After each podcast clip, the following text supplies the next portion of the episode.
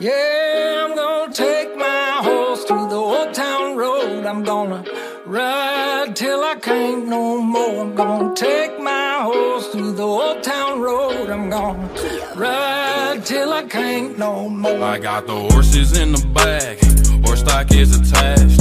Head is matted black, got the bushes black to match. Riding on a horse,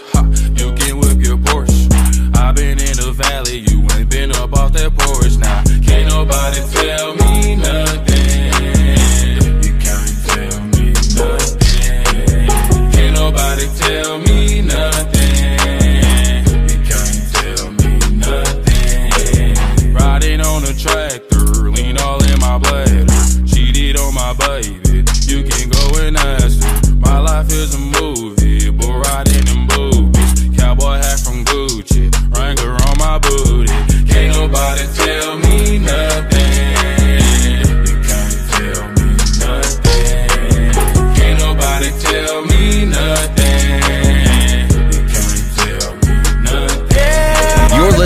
2, 5, and 10, your source for bullshit free NHL news, analysis, and insights.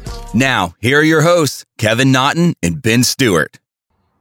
Welcome, welcome, welcome, ladies and gentlemen, to our Central Division preview episode. Benny, what up, baby? Papa. Oh, Papa? um, doing good. We're rolling we're rolling along here. Uh, like you said, Central tonight.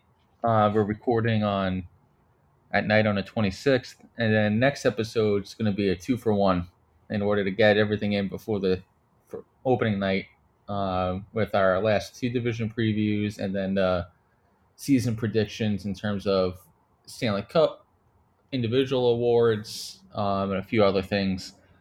Uh, but before we get into the central, I did want to run through that PTO list that I was talking about before we hit record here. A few interesting names. I mentioned Stralman uh, going to Boston. Do you think he has a legitimate shot to start in the top six to begin the year as a right hand shot? Beginning of the year, absolutely. I mean, we, we got those guys out, and the veteran leadership that he brings, along with the ability to just go out there and eat minutes. I mean, I know he's not as fast as he used to be, probably losing a step, and along with Derek Forbort, another uh, senior citizen out there, it, it might be a little difficult for us. But as for caliber of play and ability, I mean, yeah, I mean, our our younger guys are there, but if at any point they slip up, I, I think Stralman's going to come in, and those guys are going to be on the outside looking in. And still, even last year, he's not going to move the needle offensively, but he's going to he can still show up 20 minutes a night if needed, give you league average play. So if you hide him on your third pair, put him on a PK, like you can't, you can do much much worse on your third pair, especially on a PTO. Um, I, I agree completely. And one other thing I'm going to throw out there, as a guy who's on a PTO, and I mean going from a PTO to us offering him a contract, I mean I wouldn't be surprised that if Stralman still has it, which I think he does at least for another year. This could be the way that we end up pushing out either Forbort or Reilly just to make some cap space. yeah, he'll take the league minimum. Exactly. So I mean, we, we'd save some money there, and if we could stay at least up front. We would be under the cap at least for right now, so it would work out. A few others to run through here. Um, Artem Anisimov reunites with Torts in Philadelphia. Zach Aston Reese goes to Toronto, uh, competing for a spot on the fourth line. Uh, Derek Brassard, big game Derek, big dick Derek going to Ottawa. Um, going back to Ottawa, actually. Um, Calvin DeHaan on a PTO to Carolina. Jason Demers on a PTO to Edmonton. Danny Kaiser to Vancouver. Uh, Galchenyuk to Colorado. So we'll see if he can find a fountain of youth there. Uh, Sonny Milano to Calgary. Like, low key, that would be Big a great addition. just Yeah. piece. I'm I'm surprised he can only get a PTO to be honest. Um, I'm surprised. Like a, a lot of the guys you just named are guys who are usually in the lineup. Yeah. So just going on PTOS, I wonder if GMs or whatever it was already knew they were going to be strapped to the cap a little bit, just getting a little bit closer, and bring in on a PTO, and then if you got it, we'll definitely move some other things around. And one other guy in a PTO down there too in Carolina, Derek Stepan. Yeah, and he can still help on your four. He, if he's your 13th forward, you're doing all right. Oh, absolutely, hundred percent. Um, another one in Ottawa, Michael Del Cole, Alex Chiasson to Arizona, uh, Cody Eakin to Calgary, Scott Harrington to San Jose. Good luck there. Uh, Thomas Hickey to New Jersey. I feel like Hickey just does not leave the tri-state area. Um, James Neal to Columbus. Uh, Tyler Pitlick to St. Louis. I like that. Even if he's not going to help much, but again, these are PTOs. You're going to get them at the league minimum, and you have a guy who can play in your PK and has some wheels to him. Not that bad. Uh, Victor Rask to Columbus. Antoine Roussel to Philly because they always need a fucking goon. Daniel Sprong to Seattle, like that one. Eric Staal on a PTO to Florida, like you said. Stepan to Carolina. Michael Stone. The fact that he's only 32 years old, I feel like he's been traded at every deadline since I was like six. It just keeps going. the gift that keeps on giving. Uh, Nate Thompson to LA. At some point, he's going to have to retire. I was, I was thinking of the same. Yeah. Uh, Jimmy Vesey to the Rangers actually scored a goal tonight in the first preseason game. And Jake Virtanen to Edmonton, who I think out of everybody on this list has the highest potential to contribute um, to a team's top six, uh, or at least top nine. I would say that 90% of the people you named on that list have a legitimate shot at cracking the lineup, too. Yeah. Like, I, I don't think these are just PTOs to see, hey, if you still got anything left in the tank. I think these are really good depth pieces for a lot of teams. Yeah, and that's the thing. PTOs used to be like the Nate Thompsons, like no offense to Nate, but like late thirties, kind of hanging on, has brings one skill to the table, either size, uh, PK, a power play specialist, something, but a little bit older. You have guys here like Ashton Reese is 28. Uh, Nathan Nabelli Bulio, 29. like these guys are like late 20s, early 30s, most of these guys. And back in the day, like Sonny Milano, five years ago, would have gotten a two or three year deal over the summer. So, I don't know. A lot of good names on this list. And like you said, I think the only one said, I'm going to go out on a limb and say just don't get offered a roster spot. I'm going to go. They'll find a spot for Thompson, 13 forward. I'm going to go Staal Doesn't get one. Rask doesn't get one. And Hickey doesn't get one. Everyone else will get an offer. See, it's like it's so hard for me when it comes to like comparable piece, right? Like you, you brought up Antoine Roussel, like now he's on a PTO, got op- absolutely leveled the other night against Connor Carrick in that preseason game. Yeah, holy shit! It, and it's just like one of those things there where you know Roussel's in there to mix it up and be an agitator and everything else, but getting blown up by another guy like that, like I think for a guy like him, that hurts your chances of making a team. Like brings them down a lot lower. I'm just uh I wonder about James Neal. Uh, I wonder if he still has it or not. I mean, I've always loved the real deal, James Neal. I, I don't think things worked out for him uh, too good there up in Edmonton after that switch between him and Lucic. But I will say, I mean, the guy has always had a cannon, and if he goes to a team like Columbus where they've gotten a lot better and they could put him in a bottom six role and not in the sense of being a mucker or anything like that, but you put a guy in a bottom six role that can still shoot the puck. Yeah. I, I think that makes you a better team. And he's always been a little bit of a pain in the ass too. So you can put him on your fourth line and he wouldn't be that out of place. Like again, like you said, not expecting him to be a gritty PK specialist here, but if you put him on a fourth line, let him cause some shit, almost like a Corey Perry type. Like that's what Neal should be modeling himself after. Go to the front of the net on a power play or kind of spring out to the circle to the faceoff dot for his wrist shot. You can find a role this year on a one year deal. I always love that clip of him too when he's in Pittsburgh and uh, he ends up getting high stick to the face. The ref doesn't call it, but the ref calls him when he punched the guy in the face. And, he high stick me in the face. He's in the box, and what? Well, you were more violent than him, and you go, well, what's violence, anyways? like that's one of my favorite things. Anyway, I was just fucking dying when he says that. Like that's awesome. It's like uh, Bill Clinton. What's your definition of? What's violence, anyways? My God, James Dale. but uh, sorry to be keeping you awake. Oh, sorry, man. You're all good. You're all good. Uh, but all right, let's get into the central here. Last week we went one to eight. Let's do eight to one this time because now we're going to start getting into like some Some good teams. yeah some really not interchangeable, but the order of this division is going to determine the vast. I would say almost every playoff spot in the West this year. Um, when compared to like some of the wild card contenders in Pacific. Mm-hmm. So, all right.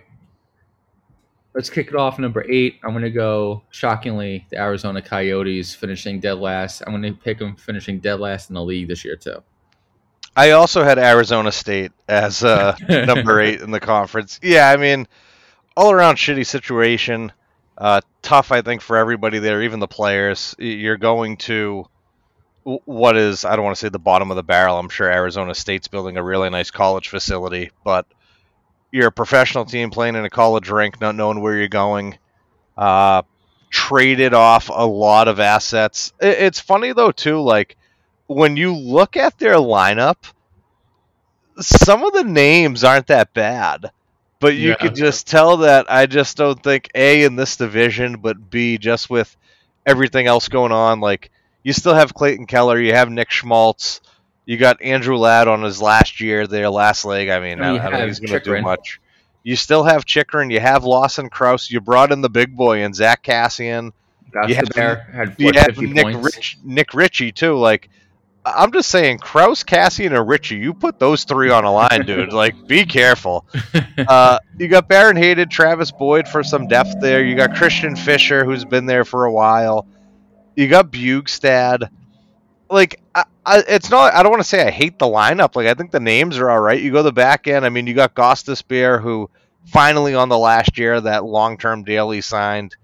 Nemeth, Brown, like the D's a little suspect, but Connor Timmins might finally uh, peak for him this year. So I mean, if you can get Connor Timmins and Cam Dineen to peak for you, both going to RFA next year, you're at least feeling a little bit better going into next season. So it's like, I don't know. I just think this is a very tough division. This team is mentally strained, bottom of the barrel.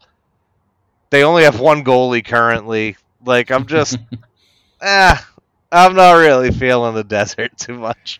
Yeah, the Arizona State Coyote Sun Devils. Um, the thing, like the names you listed, like Christian Fischer. If the best thing you can say about him is he's been there a while. Uh, he, had 10 polite. points, he had 10 points last year. Supposed to be like, he was part of the previous rebuild as the future core. Um, Hayton is a, I feel like a complete bust. At, behind him, you have nothing on the roster in the center spot. I mean, Logan Cooley, Connor Geekie as prospects, they might make the roster, but to be honest, I'd rather have them go back. Oh no, Coo- Cooley's already going back. They said he's at least doing this year at Minnesota. Okay. So I, I think it's just And you have Clayton Keller, Lawson Crouse. I like. I feel like if he was in Boston, he would be a full fucking folk hero. Um, but like you said, the back end, like Gosh LeBear is a power play specialist. Chychrun is incredibly overrated. We were talking about that last year when the rumors were about Boston trying to make a move for him. How we both were like, not worth the reported demand that Arizona was making. Like the the demand they have is still very high too. yeah, and the rest of the roster is just like veterans barely hanging on. Young, uh, other guys who weren't good enough to get traded off because nobody wanted them when they didn't have value, and Clinton Keller. Yeah, So precisely. like the all the off ice stuff, like how many season tickets can I sell? like 500 uh, because of the space limitations. They're- Well, the craziest part too is the actual prices for the game came out, and it was outlandish. It was crazy, like two hundred and fifty bucks to sit at the glass, or three fifty. And I just want to be like, who who's going to these fucking games? Well, you got to Like- get price per ticket. If you only have 100, you got to sell them for like 10 grand at break even. Yeah, like no, I like I understand like point of return and everything else, but like fuck man, like you got to have interest to actually do that though, and you don't have that. Yeah. I don't. They're trying to build that arena. Uh, what is it in Tempe? Yes. They still haven't gotten approval for that. It's like we've been through this time and time again with this organization. The new ownership came in. They were supposed to solidify everything. Then they're like the Hispanic Donald Trump. They don't pay anybody for anything. Uh, they had to get. They got kicked out of Glendale. They got sued by Glendale because they weren't paying taxes. They weren't paying contractors. They weren't paying employ. Like how much longer is like it's just a joke for the league. Like you can't consider yourself a major sports league, one of the top four, core four in American sports, and you have a team playing in a college arena that's getting sued because they're not paying bills. Like Arizona's got to go. Like move. They need a new ownership group that's going to move them somewhere that they can actually get this shit turned around. Because no one that's worth anything is going to go to Arizona, either as a free agent or even if I got traded. Fuck you, I ain't going. I'd rather Yeah, sit, yeah. I'd rather sit out and go to an arbitrator and get get a buyout. I'll, I'd give up money to not play in Arizona. If- hmm. like that's how bad it is, and I'm broke as fuck. I going. so yeah, Arizona black eye in the league. Um, if this Tempe thing falls through, Bettman ha- if Bettman doesn't move them after that, like it's almost like a Twenty Fifth Amendment type deal where they Bill Daly needs to step in and be like Gary, we're moving them. Like we got to stop with this shit. Yeah, we're, we're calling we're calling a truce. Yeah. Um, all right, moving up to number seven. I got Chicago, not surprisingly. Um, like you said about Arizona, the names on the list, you have Kaner, who's still going to do his thing. Toews, who I know he's past his prime, a lot of wear on his body, but he's still, if he was on any other team, he'd be an incredible 3C, um, solid 2C. But right now, he's still their number one you know, you have Domi looking to rebuild value. Um, like outside of that, it's nothing up front. No, Okay, nothing. So it's basically Kane somehow willing himself to another like 80 point, 90, 90 point season, even though he's going to get dealt at the deadline. Um, Domi looking to rebuild value, and then dealt at the deadline again. Yep. yeah, and then Toews looking to prove that he, he's healthy and he's can find some scoring touch again, and then he gets dealt at the deadline. Now, w- I both I feel the same as you. I, I feel that Kane and Toews are both going to be dealt at this deadline. Uh, Chicago's going to at least retain money for the season that their UFA at the end of the year, just to make these deals go through and to further deepen their uh, draft, like their draft this year. They have two draft. Uh, they have a first round pick that is theirs, a potential first from Tampa, which will either be this year's or next year's Tampa's first. They have Tampa's second and their second. They have their second and uh, Dallas's third. Like they're loaded every every round here, and it's like they're just gonna acquire anything and everything in hopes of rebuilding. But like, I get it. You can draft these kids that are really young and go from there, but at the same point, You like they still need time. Yeah, like they still need to develop. So like that's just my only thing where I'm just kind of like I I know you're trying to build a future here, but like this isn't even a, a three year plan. This is this is a fiver. Like like this is a while. Like at least a at least a fiver. That's the thing, like especially when it comes to the Kane trade that they'll end up making, you got to get NHL roster players back in a deal besides just prospects and picks. hmm Like you can't trade Kane for five first round picks because then what? Y- So- yeah, where do you go now? Yeah. Um, the only guy I do like on our roster is Katchouk. Like I think he's a nice like top nine, like pain in the ass type forward, but there's a chance he's their best forward on a roster by the end of the year. um, where do you think Kane and Toews get traded to? Like, let's say the pre- the standings predictions that you have in your mind for this season. Where do you see him going? Call me crazy. You're crazy. I love it. I I have something planned on my own end. Uh oh. I'm wondering if uh, the Boston Bruins could send Charlie Coyle there. He's under contract for a couple of years. They got a hit He- minimum. He's younger. They got to hit minimum. And I mean, if we did Coyle and a prospect or something for Toews, put him in as our 3C. hey, I mean, you would have to probably add a little bit more, especially if Toews proves he's good. I know he's a UFA, but Coyle is basically like they're they're taking money off your hands and helping you.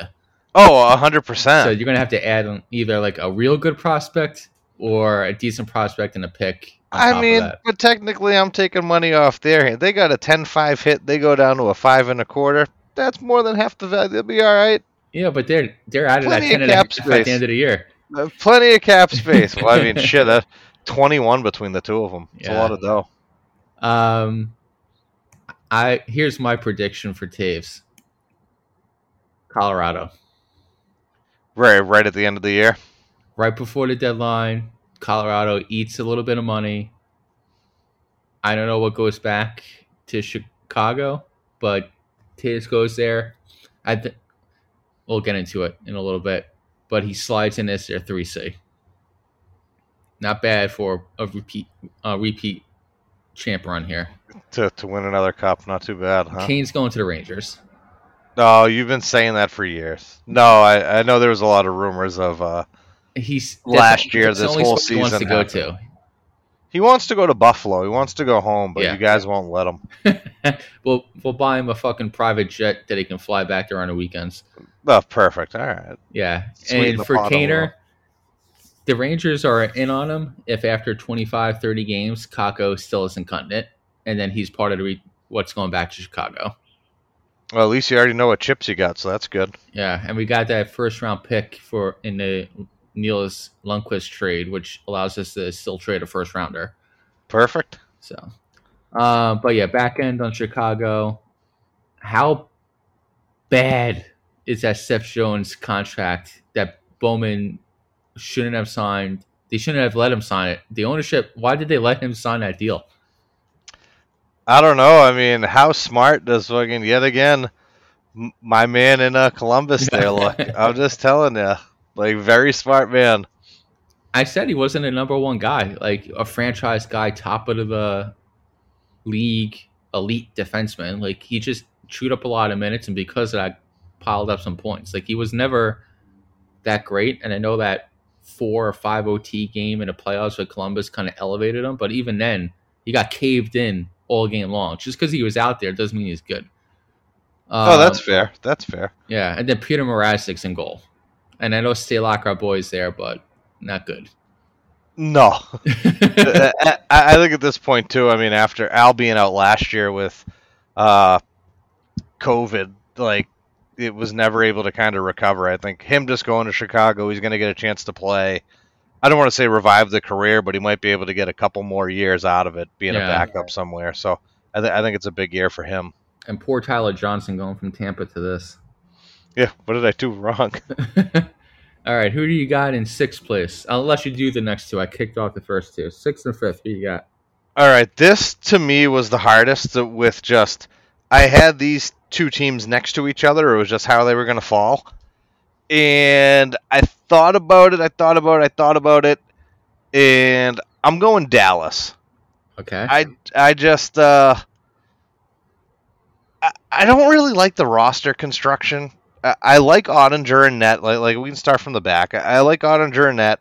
You got Wedgewood there backing him up. You got to pray you don't get to Wedgewood. yeah. The uh the D. I mean, you have Heiskanen. Lindell's been solid. You have Suter there. Falls off kind of Yeah. after that. Colin Miller. I can't He's even say the other. Like, Like, uh, no, we've had Colin Miller. He's fucking not that good. yeah, he's Um, like he'll give you a 15 to 17 minutes of not moving a needle, but for the most part, he won't fuck you over. Yeah, he's just, but I mean, he's a little bit of a flight risk. He always thinks his shot's going to get through right in the shin pads, like just little shit like that. Uh, you, you got Tyler Seguin there. You have Benn. I mean, Benn for the big fella. I mean, I, I think he's starting to lose a step. I, I think he's still just as gritty and nasty and as tough as he was before. I- I'm not taking that away from him. Uh, you got Pav there. I love Pav. Joe Pavelski. I, I've loved him for years, but I mean, a little bit older, a little bit slower. They do bring in Mason Marchment, which I like. I think they're going to get a lot from Faksa too and Hintz. I like Yeah. to tie uh, Dellandrea. I, I like Ty Dellandrea. I, I also like Gurianov, but he's very hot and cold. Very hot, very hot. Good, good, good. Uh, Kiviranta showed spurts of good and then just kind of fell off the map. I, I just feel like the team as a whole, to me, is very hot and very cold. And for a division like this, I think they, they're going to need to be very consistent. And I don't know if they have that. And And the head coach you love. I was going to say, and, and I'm just not a big Peter DeBoer guy. Yeah, I mean, I like Marchment, but for a team that struggled the last few years in the goal scoring department, I know they have a lot of money tied up in Benn Seguin and Pavelski. Pavelski is still producing, especially on a power play, but Seguin, I feel like is just always hurt. Um, I mean, he had that. He played through that injury in their cup final run, uh, which kudos to him. Like I think he picked it up in his days in Boston. Uh, came back, 81 games, but only 24 goals. So is that just because he was getting a step back, or is he a 20 to 25 goal scorer now, not a 40 goal guy? I think we started seeing the transition last year of Jamie Benn from first line power forward who can pop in 30 to a top nine. I wouldn't say enforcer, but like he's more willing to drop the gloves last year. I noticed in the sense of doing doing that as his role. So I think he's starting to see the writing on the wall about I'm not really a number uh first line guy anymore. So what's my role going to be, especially to prolong his career and still contribute because he is basically the leadership of the organization. Mhm. Um, so I think he started making started making that transition. But Marchment being your free agent forward signing is not moving the needle for me in terms of helping contribute offensively. Like he played on a top five offense last year. And I know he only got third line minutes, not a lot of power play time, but even then didn't crack 20 goals. He's going to get power play time here, but on a second unit because you're not going to put him ahead of Pavelski. You're not putting him ahead of Robertson. Uh, Seguin's going to be there. Benn is going to like so now he's going to get only second power play unit time. He's going to play on your second or third line, and that's your guy that's supposed to help the offense move along. That was my issue with them. I thought they could have done something different either via trade or free agency to help fill out that top six. Oettinger, like you said, like them. They're talking about moving Khudobin. If there's a way not to, because like you said, if it gets down to Wedgewood, oh boy. Yeah. Um, and they're back end, like you said. I mean, Lundkvist got traded there. It's not that he was bad with the Rangers. It's just that the Rangers have Fox and Trouba on the right side, and then Braden Schneider came in and proved that he's the type of skill the Rangers were looking for in a back end to be a little bit more of that sandpaper type, and he was just not going to find a spot. So I think Lundkvist can actually probably end up on their second pair this year in power play time and not look out of place. Um, but yeah, it's just they're losing some offense with the you know the decline of Benn who knows what you're going to get from Seguin? Is he that top of the lineup offensive driver still, or is he not? Pavelski's solid, but outside of that, I don't see much offensively. And I'm also not a huge Peter DeBoer guy. I think he's the guy you bring in to try and prolong a window that you haven't realized is already closed, and that's why, like, he's not going to be the coach in Dallas in three years. Like, he'll be this year, next year, maybe all of next year, and then half of the third year, and he'll be gone because Dallas is going to have to start rebuilding or like transitioning here. Um, but I have them finishing fifth. My sixth is Minnesota. Ooh, interesting. Okay. I know they had 113 points last year. They finished second. I just don't see it. Like, I love Zook. I know Kaprizov is still there, but Hartman had a career year. He's not going to do that again. Like, that will be my one uh, hill I'll die on. He's not scoring 30 goals again. Um, so right there, you lo- you lose 10 to 15 goals. Eriksson Ek is not a first line center. Um, like you look at their offensive output outside of Zuccarello, it's all like nobody who really creates offense. And Kaprizov is just on his own level. I'm talking about like everybody else in their top nine. No one's there is really creating offense. Um, so I just don't see them repeating this year the offensive output they had last year. And because of that, there's going to be added pressure on their back end. And I know they have the names. They have Brodin, Dumba, Spurgeon. But after that, like Middleton, eh, he's got a good mustache. Yeah. Um, Goligoski, like still floating around. I know they have a lot going on with uh Calen Addison, but rookie defensemen are a hit or miss. Fleury's gonna have to, you know, the clock's gonna strike midnight at some point on this guy. um, but even if he still has a solid year, last year almost a three goals against average. You know, he's thirty Seven. Okay, I thought he was 38. Like, I don't know. I think Fleury. I think Fleury is going to have his first like, oh, this might be the end type of year, and that with the decline offensively, and also just the quality of the teams ahead of him. In my mind, it's just going to push them down. I don't, they're not going to be in the basement league wide.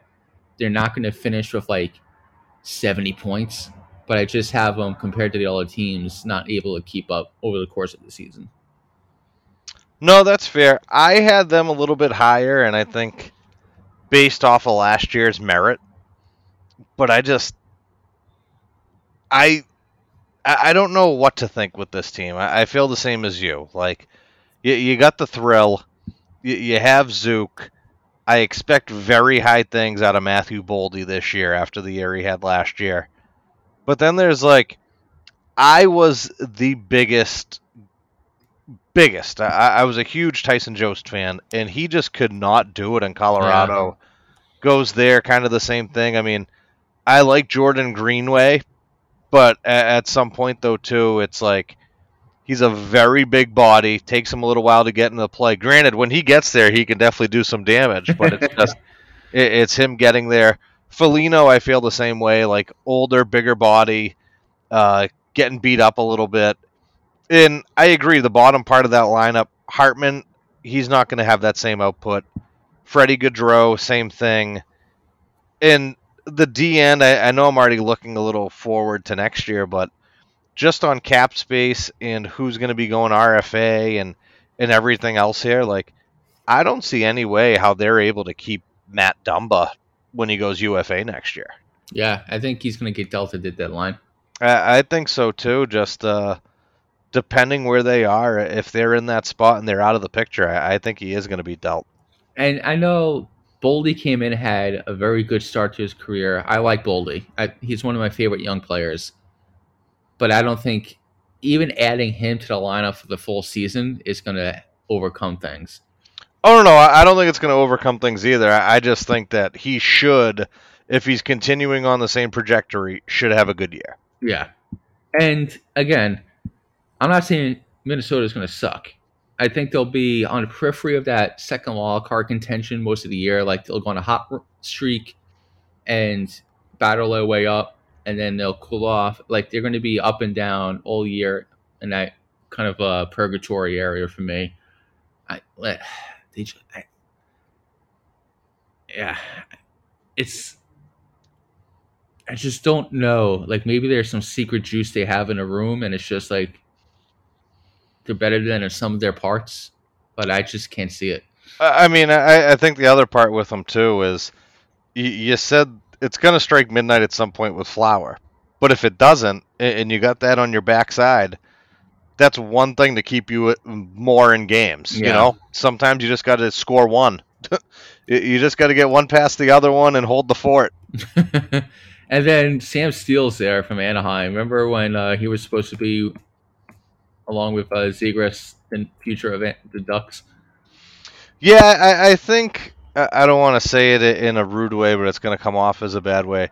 So some of these guys that are in this lineup almost seem like the uh, land of misfit toys in essence. Like you know, they didn't fit all the pieces together. yeah, well, it's like oh, you know, like Jost for example. Like you weren't working out in Colorado, you were projected to be one of the next captains in the National Hockey League. Why don't you come with us? Maybe uh, you know you have something to give us. So I, I think that's just what it is. Yeah. It's just finding the right places. Who you have finishing fifth? I had just with all the turmoil right now, the Winnipeg Jets. I do like this team. But just what went on last week of Rick Bowness taking away the C from Blake Wheeler, and they're having a press conference at noon on a Friday as to they need to find the right leadership group. And it's so odd. Very odd. Uh, not to mention, too, I mean, Blake Wheeler was a guy who uh, there were single mothers at like their supermarket up there. And Blake Wheeler would be behind them in line and he would pay for their groceries in you know, COVID Canada where you still needed to wear a mask and everything else. And, you know, people wouldn't see his face. They wouldn't know who he was. Oh, thank you so much for the guy who paid for our things. Somebody else like, oh, that's Blake Wheeler. But, like, just things he would do for the community. And, and, and he's American, too. This is an American guy in Canada on top of it. Now, Kyle Connor, good for 40. Yeah. Scheifele, I mean. I think Scheifele's the problem. I was to say, I, I think he's lost a step. Uh, I'm not gonna lie. I think he's lost a step a little bit. They still have Ehlers, who uh, can we just talk about Ehlers? I feel like he's been around forever, but he has been the same consistent player yeah, year in and year out. Does his thing. Just par for the course, and you know exactly where you're getting out of him. They have Dubois there. I feel like Dubois is a little bit of a fucking nutcase at this point. He already where... said that he's not signing long term. Uh, see, he already said he's signing long term, but then he came out after and he said that he would stay in Winnipeg long term.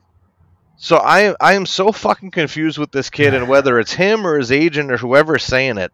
Like, how about you just shut the fuck up and play hockey? I mean, he forced his way out of Columbus with like that famous shift.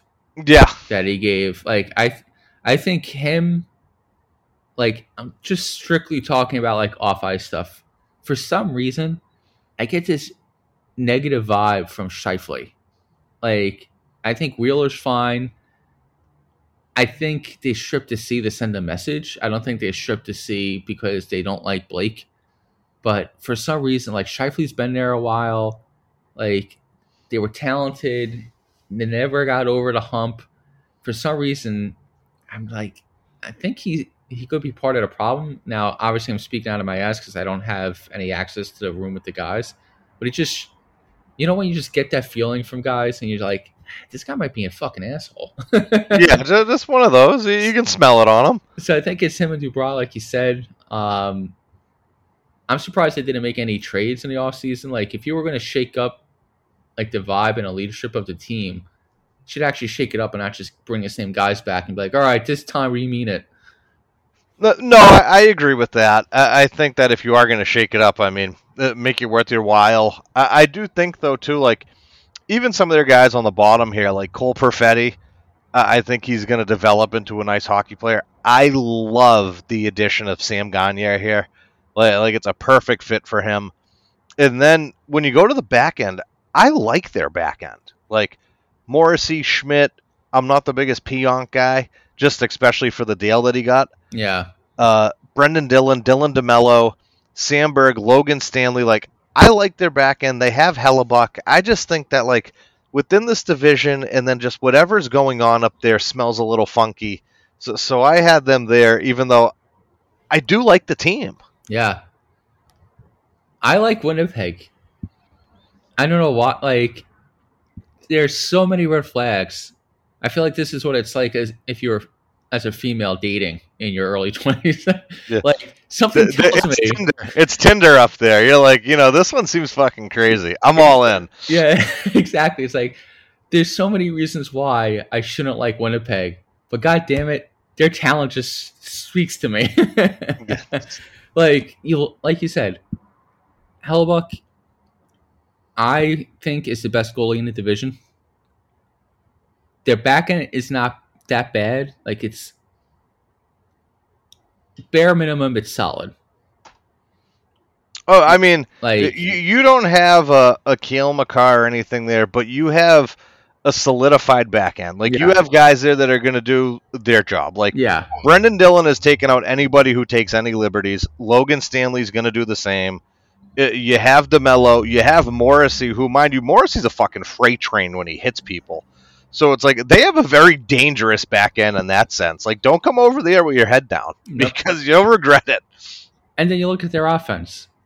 Probably like I know so Morgan Barron is probably going to be their 3C to start the year, or at least on their third line if they want to keep Lowry at center.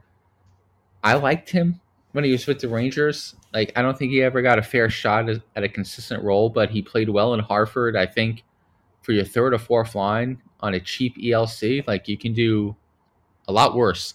But then you look at their top six, one of the best top sixes in the conference. Like if everybody's healthy. So I don't like I like the change that they made coaching wise. Um, starting the year with Bowness. I think Bowness coming from Dallas is going to bring more structure there, and he's also he. Everybody thought he was going to retire, so for him, I think he's entering it with the mindset of I have nothing to fucking lose, so I, and I have no problem offending any of you. And I think some tough love might help him. If everybody's healthy, like they should be. I have them finishing fourth, Okay. But they should finish like second or third. That's the way I feel. Like there's a lot more to this team. yeah, I think I know you mentioned Perfetti. I think Mason Appleton takes a step this year into like a solid third line winger who can give you 15 and 15 and have it throw his body around a little bit. Like almost like a not poor man's version, but like a less physical Mason Mason Marchment last year in Florida. That's fair. Yeah.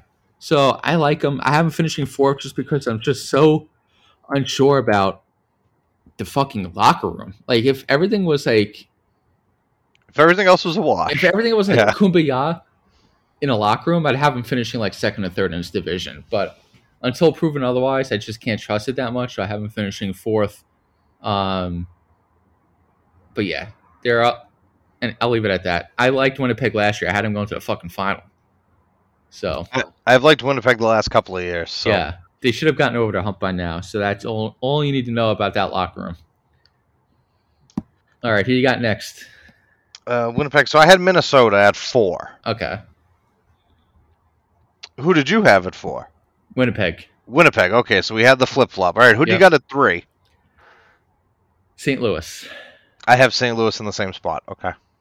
I think Binnington has a little bit of a bounce back year. I still don't think he's a franchise guy. I think he's in that um, Darcy Kuemper type goaltending tier where he can be your number one for a few years and then he turns into like a 1A, 1B and stuff. I don't think he's going to have a long, very long career, but he's not going to hurt you now.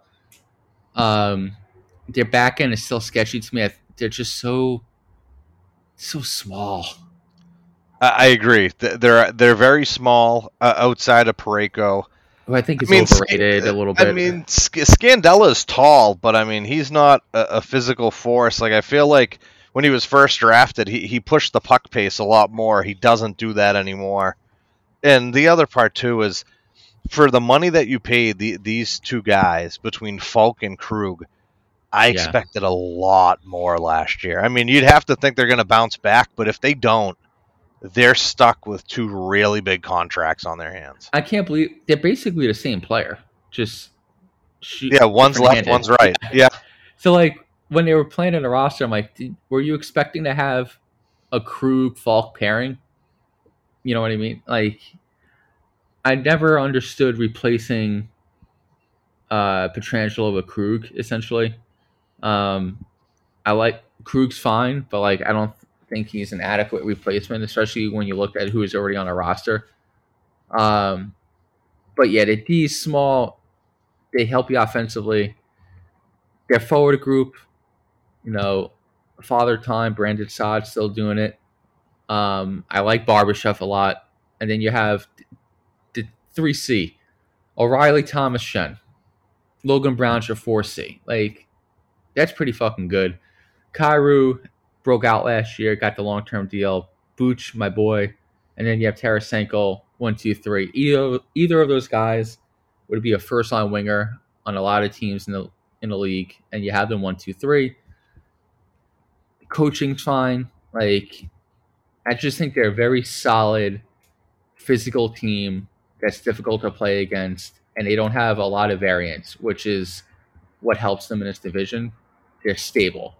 They're not going to run away with the division, and they don't have a high variance in terms of a lot of things can potentially go wrong. It's just these. This is what you got.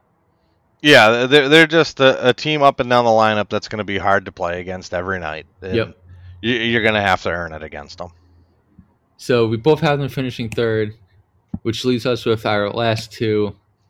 In second place, the Colorado Avalanche. I had the same. All right, big boy, here we go. I think Colorado downgraded in goal, Big time. downgraded down the middle. Mhm. Newhook. I like. I think he has potential. You don't have potential as you two see as the defending Stanley Cup champs. That's just my point of view. You look at the rest of the forward group, not a lot there. Uh Nichushkin, is that who he is now? I, I personally don't think so, but but that's what they think. I mean, don't get me wrong. Like for for Chooch, he, he's a big boy, right? Like he, he can play the wing. He, he can be. But are you going to get that for 82 games a year? And now with this deal and the number that it's going to be, what I see him being, and I think this will be a perfect comparison, is is he going to be the Boston David Krejci in the sense of he is going to be overpaid for the regular season, but make his money in the playoffs. I mean, the thing is, he, okay. I mean, he's only had he's only had one playoff run, so now it's like, well, is he going to be that? runs. No, no, I mean one legitimate run. Yeah. Well, I mean, Like- he, he had 15 games in 2019, 2020, had two goals. He had 10 games in 2020, 2021, had one goal. And then 20 games last year had nine, which correlates with his regular season. and a broken foot. Yeah. He had in the NHL, here's his goal scoring totals 14, 9, 0, 13, 10, and then explodes to 25 last year. He's not a 25, 30 That- goal guy. That gets you six and one point. Pff, Dude, Dude. I'm make I'm making a comeback. That's what I mean. Like, I don't think they get 25 goals from Nichushkin again, especially when he's not playing with Kadri. Artturi Lehkonen, could he score some goals this year and to make up for it? Sure. I mean, he's not a fucking black hole offensively, but he's also another guy that you're like, another 27, 28 year old, hoping that he can give you more than what he's shown in the league so far. Um, you have Landis Landeskog, who's missing.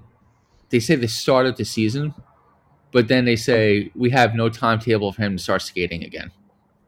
Yeah, n- not a like- good uh, synopsis to start. Yeah, so that injury, which we can incorporate into our thought process here because it's already happened. Um, Nichushkin a little bit of a, of a drop off. The downgrade at 2C. I don't, are you going to get 20 plus goals from Lehkonen? Maybe. Who knows? No, you know you're going to get 20 from Rodriguez.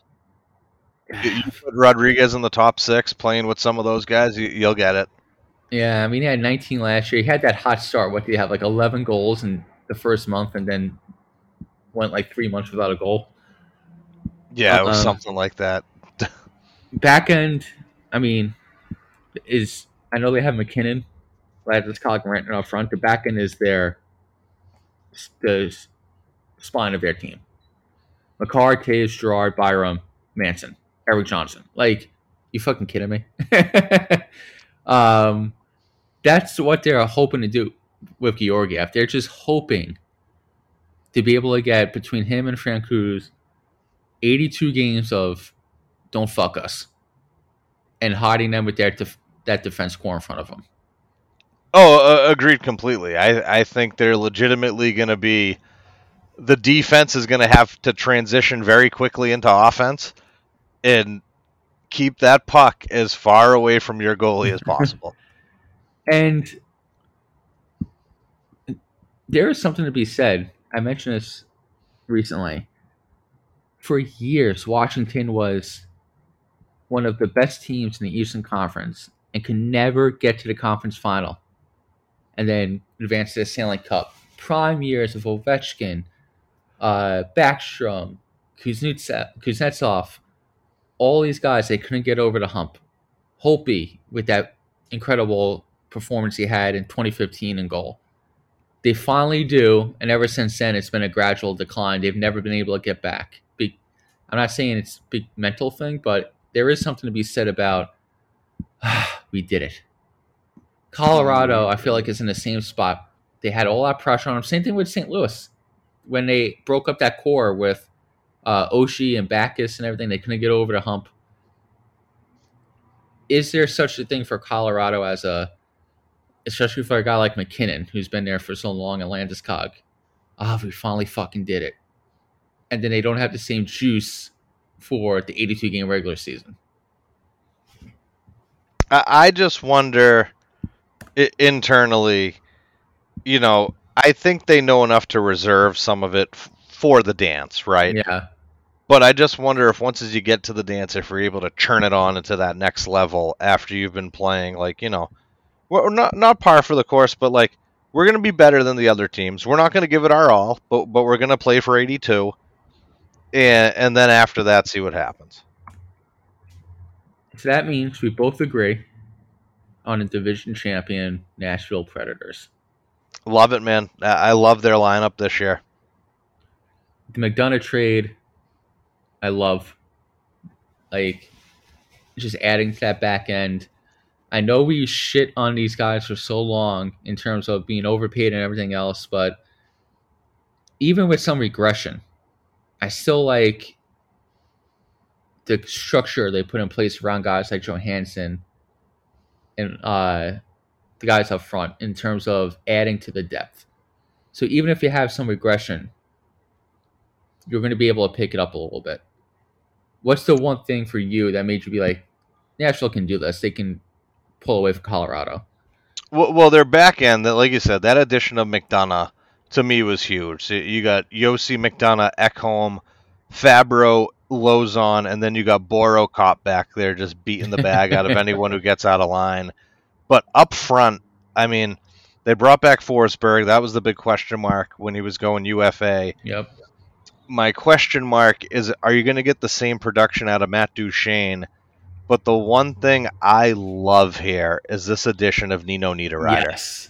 I think Yes. bringing him there is a huge upgrade to this lineup, to this forward group. Very versatile, big body, plays hard, will be great for them in those games that are in May and June. I love when they made the McDonagh trade and then signed Nino. I was just like, "Fuck! I think they're going to win a division." Yeah, it, it made me think differently. I mean, they have Tolvanen when they first drafted him was a complete sniper out of Sweden. There uh, was quiet first couple of years. Now he, he he's kind of put a name onto him, so hopefully he can have a nice breakout year for him Yeah. and say that's why I was that first round pick all those years ago. They still have Tanner Jeannot. I, think that's a big body down low like for him him. who who'll do it. McCarron. I've always liked Michael McCarron, big body, another guy there. So b- between their mix, Trenin's my favorite dude. Yeah, I, I just love the, the mix of what they have up top, accumulating the bottom, and then the back end. I, I just think for a well-roundedness, Yeah. I, I think they're in a great position here. And what a turnaround for Hynes. Yeah, big time. uh, but yeah, the back end, obviously, and then I think Juuse Saros in goal. Is he the best goaltender in the division? No. Is he the f- legitimate, like, franchise potential superstar goaltender that some thought he would turn into? Mm, No. I guess uh, on the fence, yeah. I'd like, say, yeah. Um, but he's really good. So when you add all that together, and a lot of these guys have been here for a while, it's almost like the culture. Like Niederreiter's joining a culture. Uh, McDonagh bringing that experience from Tampa Bay, joining a culture. They're not coming in to help turn Nashville around. They're just coming in to be pieces, which I think helps. Um, I mean, how nice is it too? Like that addition of McDonagh, that Josi doesn't have to go out there and play all those hard minutes anymore. Yep. He can break them up and keep them fresher for longer. Like that's huge because it was basically just him and Ekholm before. Yep. So now you throw McDonough in there, whether you put him with Fabbro or or Lozzi. I mean, Jeremy Lauzon to me is a very underrated defenseman in this league. I mean, he played great for us. We lost him to the expansion draft. Had a great year in Seattle last year, and then Nashville picked him up at the deadline. Like, I, I think he's a very good player, and for the money that he's costing at only two million a year for four more years, I I think you lucked out big time. Yeah. Nothing wrong with him as your right hand shot third defenseman, uh, third pair defenseman. No, not at all. So yeah, we both like Nashville. The recap: I have Nashville, Colorado, St. Louis, Winnipeg, Dallas, Minnesota, Chicago, Arizona. Uh, I had Nashville, Colorado, St. Louis, Minnesota, Winnipeg, Dallas, Chicago, Arizona. Any other divisional thoughts you have, or anything else that's popped up hockey wise on your No, mind since last uh, recorded? as of right now, everything's been quiet. I mean, we had our first um, we had our first preseason game on Saturday night against Philly. Uh, we had the tale of two Jakobs. We had Jakub Zboril coming back from his MCL injury, and um, looked great. I mean, I know it's a first preseason game, but he looked really well. And then we finally had Jakub Lauko have a showing. Who, in juniors, the kid lit it up. He, he could put pucks in the back of the net and then coming out to here where it's been quiet, uh, like with him, nothing on the forefront, and I mean he absolutely buries a goal Saturday night, sniped it from the top of the circle there.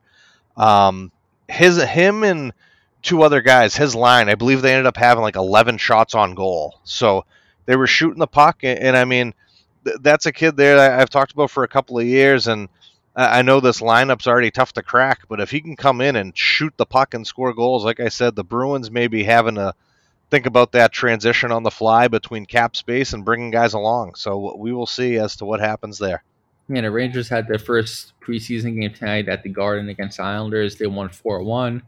Kreider with a goal off a rebound. Shocking. Uh, Jimmy Vesey scored. Zach Jones scored. And K'Andre Miller scored.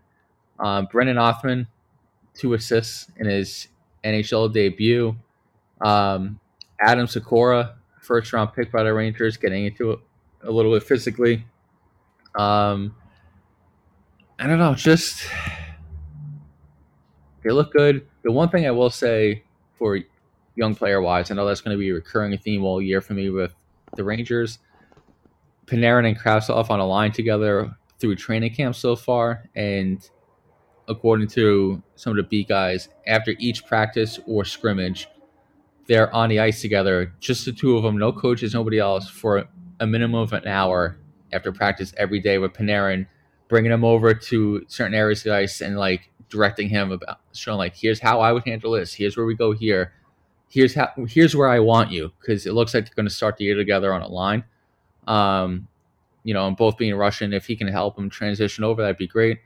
But also the other thing, Filipino showed up to camp and they did the opening day testing, he added 16 pounds of muscle. That's pretty good. That's a good summer. He added 16 pounds and dropped his uh, body fat by 4%. So I'm like, dude was already fucking fast and he was already 6'2. If he had some size and some physicality to that, like, looking pretty good. So only one game, only preseason. Um, but we'll see where they're going here. I I like it. Any shout outs? Uh, no shout outs, but I guess I'll I'll tell you. I talked about this to you last week before we recorded, but it's of- officially unofficial official. Um, okay. Greece is happening. I'll be leaving November first, Bang! Quick turnaround. going for three months. So I'll be there all of November, all of December, all of January, and then coming back either last few days of January or the first week of February, around then. Um, hopefully, avoiding most of the brunt of the winter here. Um, but yeah, so for those three months, I'll be recording either six or seven hours ahead time wise. So it's going to be some either early recordings for you or some late ass recordings for me. We will try our best, and if we need to find a, a couple of sub ends occasionally, we'll, we'll try to make it work, pal. yeah, as long as it's like a Sunday, I'll stay up for you, big boy. I appreciate that, man. Who do you got? Uh, who do I got? I, I got the the kids have just been really good. I mean, we, we're in full uh, hockey and cheerleading swing here, so so we just been doing that completely and j- just trying to stay on the course. I mean, he had a goal in his first game last weekend, which was good. Um, yeah, we're we're just uh, we're just trying to rock and roll, man. Just, Any just- more just physical play? No physical play this weekend. Yeah, I'm not gonna lie. Daddy was not happy with the performance this weekend. Uh-oh. But uh, you know, ne- next weekend's another thing. We, we talked about it in the car where they're they're playing two minute buzzer hockey. Okay. So legit, uh, the buzzer will go off every two minutes, and he spent more time looking at the thing, and he'd look up and be like, "Oh, well, the buzzer's gonna ring in ten seconds." So instead of chasing after the puck, he would just go right to the bench. Oh, a you know, PLD shift. Yeah, Yeah, just you know, the the buzzer wasn't even going yet, and he's already there, and I'm like, dude, you you gotta, yeah, but the buzzer was gonna go off. I get it. You you play until you hear the buzzer. You can't shortcut it, man. Yeah, so we had a talk about that the other day, but he seemed to understand, which is good. So I'm surprised you hoping for a didn't. better performance this weekend. I'm surprised you didn't hop onto the ice and with a whistle like skate. Uh, you know, I was I was debating on after um you know leaving him out there like they did in uh, Miracle, and you know just making him again, again. Hey, I will say, no matter how well or how poor of an effort, he always looks good in those threads. The- I mean, at least he's looking good at something, right? but all right, that's all I got.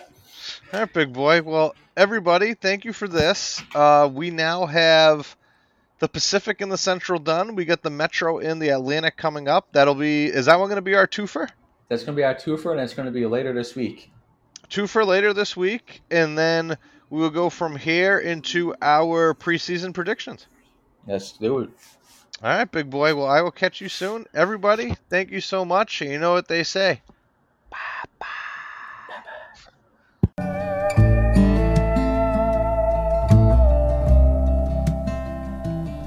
I met you when I had a dream, not so long ago it seems, and we closed down a million bars. Yeah, you and me, we've come so far. You showed me how to write a song. We wrote some right, we wrote some wrong. I was down and out, you let me in.